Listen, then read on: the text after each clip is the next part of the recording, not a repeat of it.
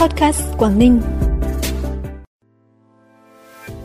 Tọa đàm hiệu chỉnh bộ phiếu khảo sát DDCI Quảng Ninh năm 2022, qua đó góp phần hoàn thiện tốt hơn bộ chỉ số DDCI. 9 tháng năm 2022, trên 1.110 doanh nghiệp tham gia làm thủ tục hải quan qua địa bàn tỉnh. Thành phố Hạ Long, doanh thu từ du lịch tăng 6 lần so với cùng kỳ là những thông tin đáng chú ý sẽ có trong bản tin tối nay thứ 6 ngày 21 tháng 10. Thưa quý vị và các bạn, sáng nay tại thành phố Hạ Long, Ban xúc tiến và hỗ trợ đầu tư IPA Quảng Ninh phối hợp với Hiệp hội Doanh nghiệp tỉnh tổ chức tọa đàm hiệu chỉnh bộ phiếu khảo sát đánh giá năng lực cạnh tranh cấp sở ban ngành và phân tích kết quả đánh giá năng lực cạnh tranh cấp sở ban ngành và địa phương DDCI Quảng Ninh năm 2021.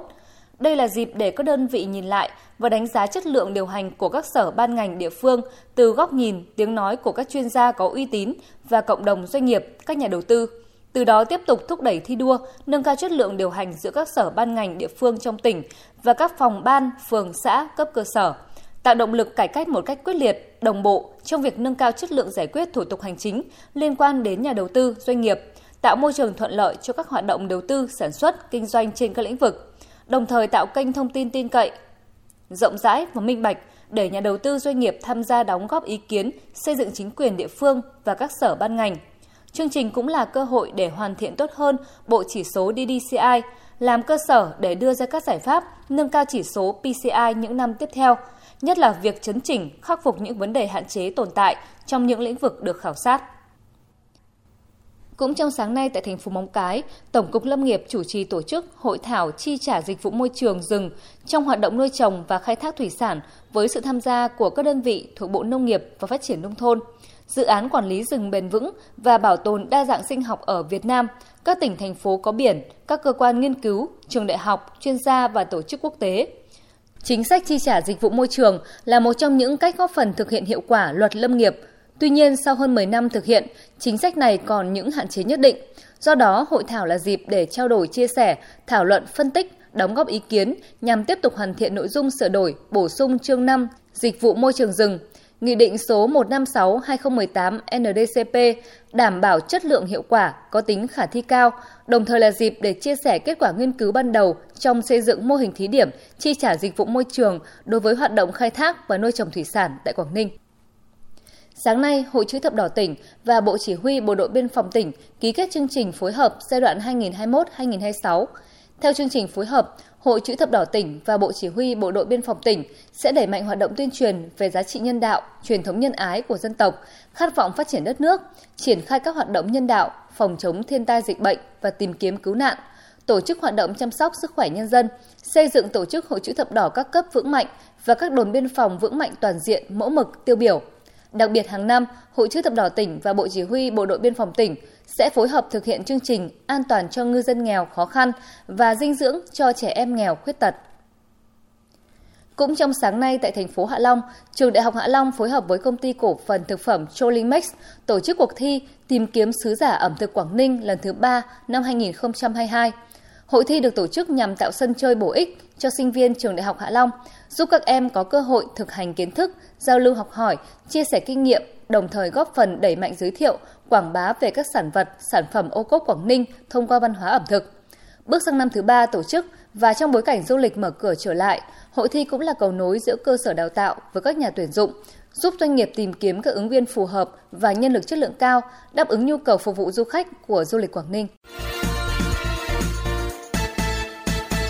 Bản tin tiếp tục với những thông tin đáng chú ý khác.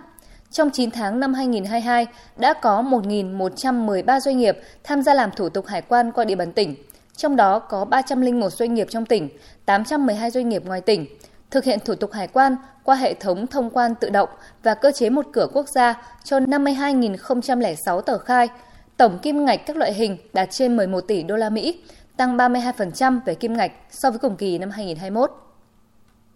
Năm 2022, huyện Hải Hà được giao kế hoạch vốn trên 336 tỷ đồng, trong đó nguồn ngân sách tỉnh hỗ trợ gần 204 tỷ đồng, còn lại là nguồn vốn ngân sách cấp huyện. Với nguồn kinh phí này, huyện đã bố trí để thực hiện 15 dự án chuyển tiếp, 20 dự án khởi công mới và quyết toán hoàn thành cho 19 dự án.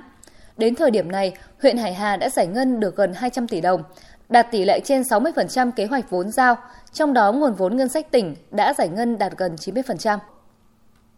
Theo thống kê của thành phố Hạ Long, tính đến trung tuần tháng 10, thành phố đón trên 6 triệu lượt du khách, bằng 5,4 lần so với cùng kỳ năm 2021. Tổng doanh thu từ du lịch đạt trên 11.000 tỷ đồng, bằng 6 lần so với cùng kỳ năm 2021.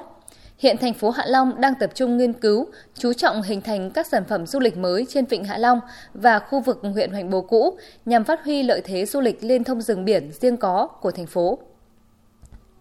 Từ trung tuần tháng 9 đến nay, Sở Nông nghiệp và Phát triển Nông thôn đã làm việc với 9 phòng chuyên môn của 9 huyện thị xã thành phố để kiểm tra đôn đốc việc triển khai thực hiện khắc phục tồn tại hạn chế về chống khai thác hải sản bất hợp pháp, không báo cáo và không theo quy định. Sở Nông nghiệp và Phát triển Nông thôn cũng thành lập đoàn công tác liên ngành kiểm tra công tác lãnh đạo chỉ đạo và tổ chức thực hiện đối với việc triển khai các nội dung khuyến nghị của đoàn thanh tra EC về chống khai thác thủy sản bất hợp pháp, không báo cáo và không theo quy định tại 4 huyện thị xã thành phố trọng điểm trên địa bàn tỉnh. Phần cuối bản tin là thông tin thời tiết.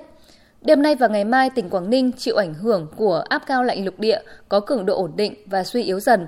Thời tiết các khu vực trong tỉnh phổ biến nhiều mây, không mưa, trưa chiều giảm mây trời nắng, đêm và sáng sớm trời lạnh, nhiệt độ giao động từ 19 đến 30 độ. Trân trọng cảm ơn quý vị và các bạn đã dành thời gian quan tâm bản tin. Xin kính chào tạm biệt và hẹn gặp lại.